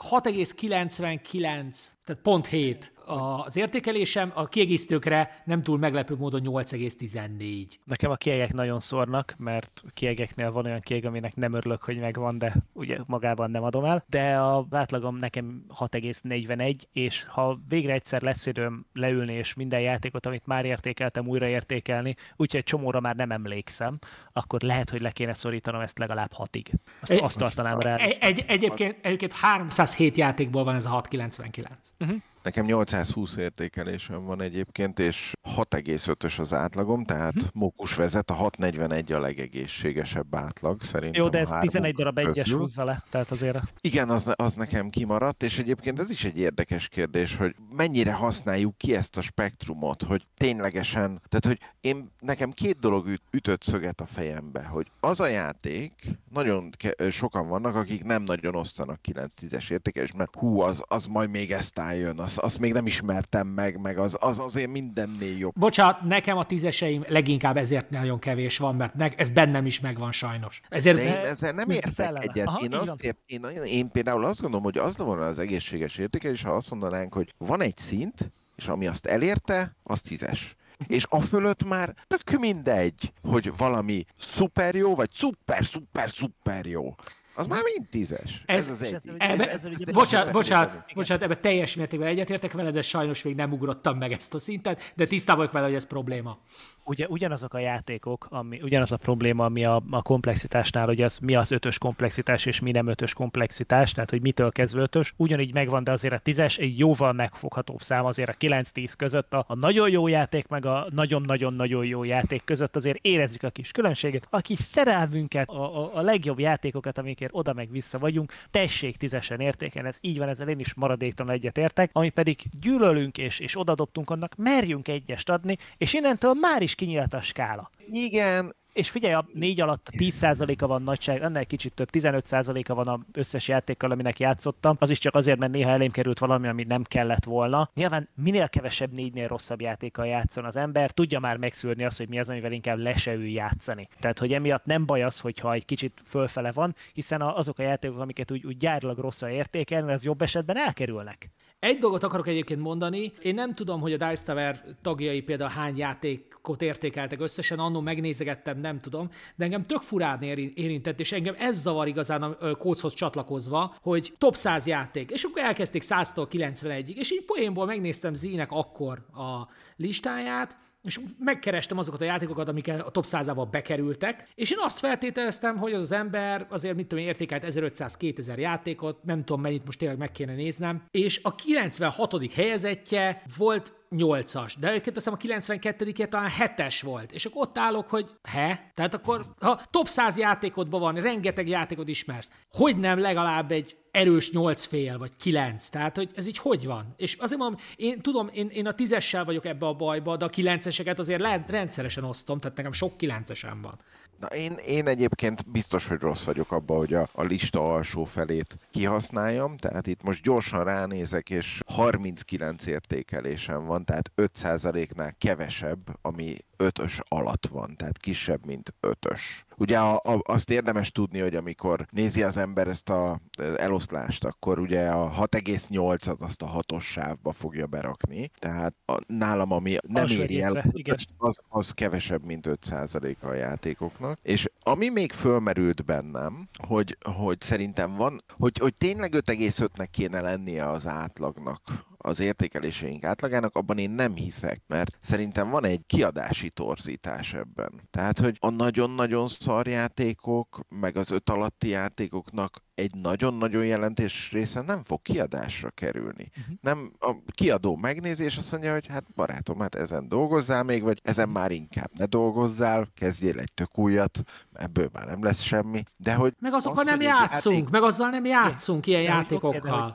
Ugye csak 23-ban megjelent, csak 23-ban megjelent itthon, mondjuk, mondjuk egy számot 20 olyan játék, amire ha én leülnék vele játszani, pontosan tudom, hogy adnék egy hatost, de mivel a gameplayt nem néznek róla, mert nem érdekel, és le nem ülök vele játszani, sosem fog bekerülni a listámba. Tehát, hogy nagyon-nagyon sok hatos játék jelenik meg, amit ugye definiáltunk valóra tisztességes iparos munka alatt egy picit, és azért, hogy megjelennek azért a, az aktuális szezonnak a húzó nevei, amit ha elfelejtünk, hanem legalább az adott szezonban nagyon szerették, amik pedig ugye a hetes értékelések lennének. Tehát azért, hogy a hat és fél az nekem egy hihető vonal lenne, így a, még a dömpinggel együtt is, és ezért van, hiába vannak az egyeseim, hiába vannak, ezért van még mindig hat fölött az értékelésem, mert kimarad ez, és hogyha mondom, elkezdenék valójában a dömping összes játékával játszani, akkor nagyon gyorsan 6,0-ra le elindulna ez a vonal, és nagyon vastag lenne ez a hatos vonal, az, hát nagyon maga, hosszú lenne a hatos a többihez képest. Egy-két elszórt ötössel, meg egy-két elszórt hetessel, tehát hogy én, én ennek tartom a játékok nagy részét. Csak szerencsém van, és inkább hetesekkel játszok. Jó, és akkor a végén az utolsó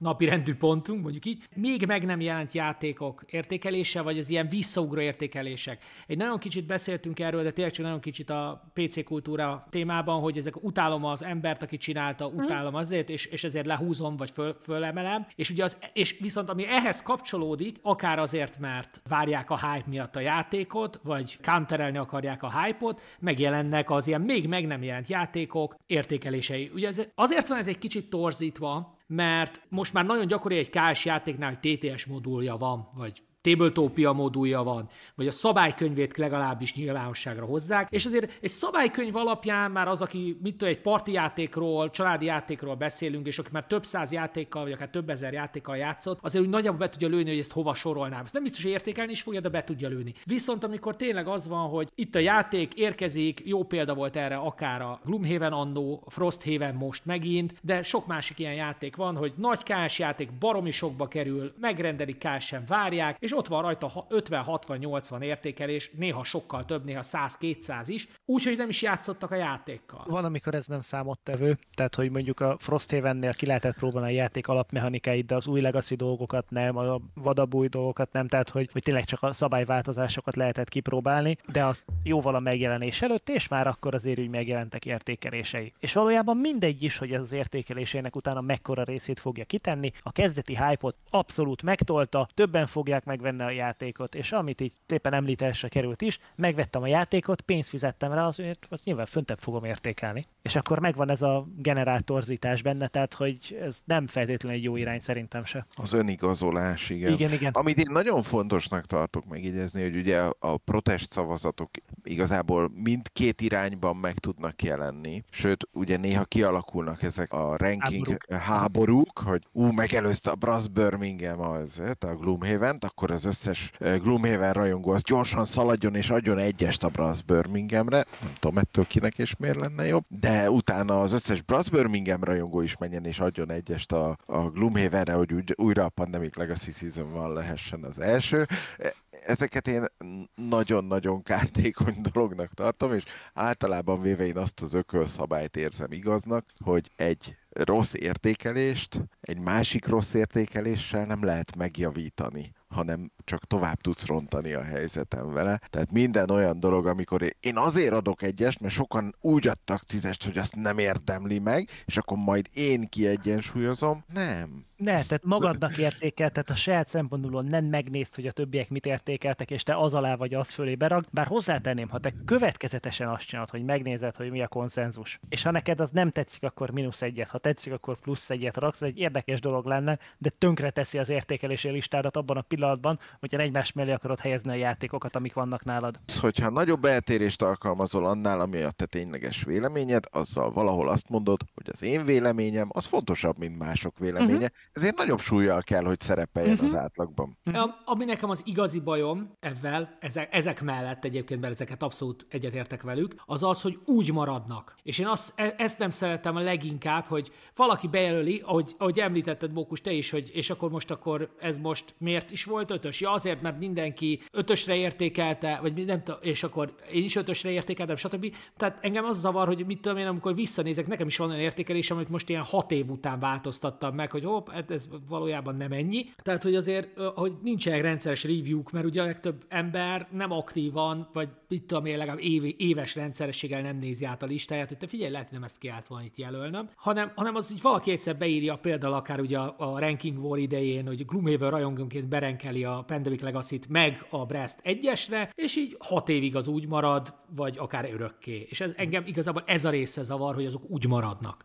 Ugye a Geek Rating számolásban ez azt mondják, hogy megjelenik, tehát hogy a régi szavazatok, vagy a régi akkontok szavazatai azok kezdenek kikopni, de nem tudjuk mennyire, tehát hogy van egy elkopása a szavazatoknak, tehát látjuk, hogy ha egy játék az úgy kezd, hogy nem szavazódni rá, akkor, akkor elindulhat lefelé, de ez megint nem annyira exakt, hogy, hogy pontos ez ré- rége, rége, régen minden hónap elején láttunk ilyen látványos változásokat, tehát ott hirtelen így megugrottak, meg leestek Geek Ratingek, úgyhogy ez valószínűleg valamilyen szinten megjelenik. De ugye most már, hogy nézegetjük a Climber listákat, most már már látjuk, hogy ez napi szinten változik. Tehát Érdemes nem... azt is megemlíteni, hogy egyébként a Geek Ranking, tehát maga a, a sorrendek, azok csak naponta egyszer változódnak, uh-huh. és a Geek Ratingek is csak naponta egyszer frissülnek, tehát nem érdemes feltétlenül, ha nagyon szorítunk annak, hogy egy játék végre leessen a top egyről, és nem győzzük már a 13. egyes értékelést adni rá, nem érdemes óránként ráfrissíteni, elég naponta egyszer megnézni ilyen esetben is. És akkor én még fölhoznék egy másik dolgot, egy másik fajta protest szavazat, amikor az is azért viszonylag gyakran előfordul, hogy nem a játékot értékelik az értékelők, hanem a játékhoz kapcsolódó valamilyen körülményt. Például, hogy előbb kijött kiskereskedelmi forgalomba, mint hogy én Kickstarter backerként megkaptam volna a saját példányomat, pedig én már másfél éve odaadtam nekik a zsét, többet is adtam nekik, jó rendben elismerem, hogy én fogok kapni két extra zsetont, ami szürke, meg egyet, ami piros, és ettől az én játékom nyilván sokkal többet fog érni, de mi az, hogy nem ért ide időben, megy az egyes. Ó, igen, meg a, ugye a Kickstarter fiaskok, késések, stb. Így van, így van valóban, ezt nem is említettük. Tehát Tehát, hogy, és ez rengeteg, rengeteg. És, és mint gondoltam, az igazi problémám az, hogy így marad. Nem az a problémám, hogy arra értékeli akkor és ott. Ugye a Barázs volt ilyen egyébként, ami ahhoz képest, hogy visszaküzdötte magát a top 5, 5 azt hiszem 55 volt múltkor, most nem, tényleg emlékszem fejből, hogy a Barázs volt az, ami miután késett nagyon komolyat, aztán utána rá kiderült, hogy bizonyos komponensei nincsenek túl jó minőség, tehát nem jó minőségűek, akkor így ott maradtak egyesek rajta, és nem is kevés. Uh-huh. 35. jelenleg. Na, akkor, akkor az ötösre emlékeztem, csak az, hogy melyik volt az ötös, arra nem. Igen, és egyébként az, az sokat elmond egy játékról, hogyha protest szavazatokat kapott a kivitelezés vagy a kiszállítás miatt, és ennek ellenére egy ilyen jó helyezést el tud érni. Uh-huh. Nekem is csak így, így zárásnak annyi, hogy talán a legfontosabb dolog a rétingekben az, hogy, hogy néha az ember vegyen egy nagy levegőt, és tudja azt mondani, hogy ez vastagon szubjektív lesz. Ez az ő személyes véleménye, ez a játék neki nem jön be, ez a stílus neki nem jön be. Nem kell finomkodni azzal, hogy, hogy de például a, nem tudom, a programozós játék, vagy egy, nem tudom, mankala, az, az önmagában persze milyen szép, meg mennyire jól meg van csinálva, hát egy gyűlölöd, akkor merjél rá rossz értékelést adni, csak ne pontozd a föld alá, hogyha pusztán csak nem tetszik a játék. Tehát, hogy ha hajlandó vagy belevinni ezt a kis szubjektív sót, akkor azért így megnyílik a 3-as, 4-es értékeléseknek a világa, hogyha nem is sok játéknál. Hiszen az valakinek egy hatos. Meg eszembe jutott még egy így akkor valódi zárásként, hogy mikor értékeljünk játékot. Tehát, hogy ki, oh. Ki? Ki? Zárásként? Ki, zárásként, jobb hiány. Ez, de ez tévának is jó. Tehát, hogy mikor értékeljünk egy játékot? Mert ugyanis az a helyzet, hogy... Hát meg... amikor nem vagy részeg, ugye?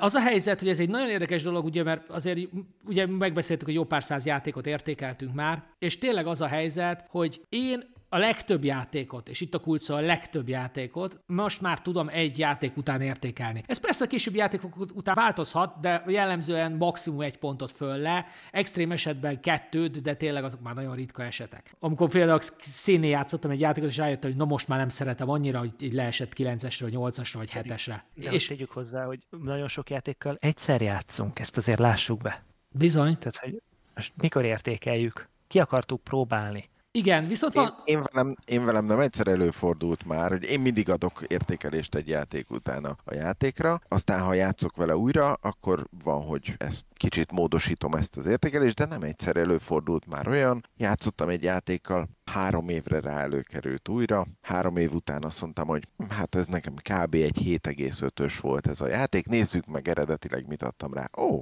7,5-öt? Akkor oké. Okay. So, igen, azért mondom, ez egyre, tehát akkor sok játéka játszol, ez egyre inkább elő fog fordulni. Hm, ez egy hetes. Én tényleg hat évvel ezelőtt is hetest adtam rá. Tehát, hogy ez abszolút teljesen reális. Én van olyan játék, amit nem értékeltem első játék után, mert úgy voltam vele, hogy hm, nem volt igazán jó, nem jól magyarázták a szabályt, nem jól játszottuk, volt olyan környezet. Tehát nekem is az van, hogy sok játéknál nem adok első értékelést, csak másodikra, ha vala is játszva játszik.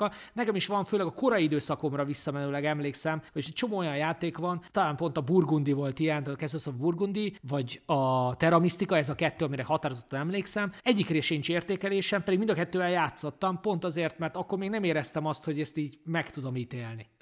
Én egész számokat adok, és akkor adok tört számot, hogyha nem tudok dönteni, de mondjuk ott vannak az igazán komplex eurók, amikkel, hogyha játszom, rendszeresen előfordul, hogy játszottam vele. Van egy kifáradt érzelmekkel teli, de azért nagyon valódi döntésem róla, amit így leírok, és van, hogy alszok rá egyet, és, és másnap így végig gondolom a játékot, hogy mennyire elvesztem, mennyire működött, és az valamikor eldönti ezt a 7-es vagy 8-as közötti döntést, vagy akár egy 7-es, 6-os közötti döntést, hogy ténylegesen így volt időm egy kicsit lehiggadni és átgondolni a játékot távolról is. Ha meg nem, akkor játszanom kell vele még egyet, és most azt hiszem éppen kitakarítottam a töredéket a BGG-n, tehát hogy volt azért egy-kettő, és, és most azt hiszem nincs, amivel így kell még egyet játszani, mert nem igaz, hogy nem tudom értékelni. Én de általában nem tudom megállni azt, hogy ne értékeljék egy játékot, de amikor meg mm-hmm. kéne állni, az az, amikor nem feltétlenül a játék hibája határozza meg a játékélményt általában negatív irányba, mert nagyon rosszul magyarázzák a szabályt, olyan játékos van az asztalnál, aki az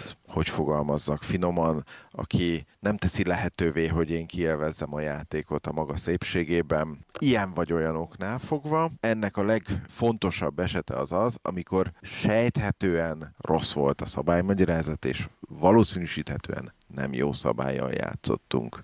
Abszolút egyetértek, tehát én is ilyenkor szoktam nyilván, általában. Nyilván megtehetné az ember, hogy ilyenkor utána nézés beleolvas a szabálykönyvbe, én erre mondjuk lusta vagyok, tehát én... De az már nem az élmény, nem, a, nem ott vagy az asztalnál, tehát azért nem feltétlenül érzem, hogy ennek szüksége lenne. Ez a mi értékelésünk, illetve ez a mi beszélgetésünk az értékelésről. Szerintem tudnánk róla még beszélgetni egy pár órát, de megkímélünk titeket, így is szerintem lassan ilyen másfél-két óra lesz a felvétel. Ti hogyan értékelt? Van-e nektek extrém értékelésetek, tehát mennyire értekelti a BGG-től? Ezt kérdezzük a hallgatóktól, hogy ne, ti mennyire tartjátok magatokat a BGG értékeléséhez. Nagyon kíváncsian várjuk a válaszokat, és remélhetőleg hamarosan jövünk egy újabb résszel. Sziasztok! Sziasztok! Sziasztok.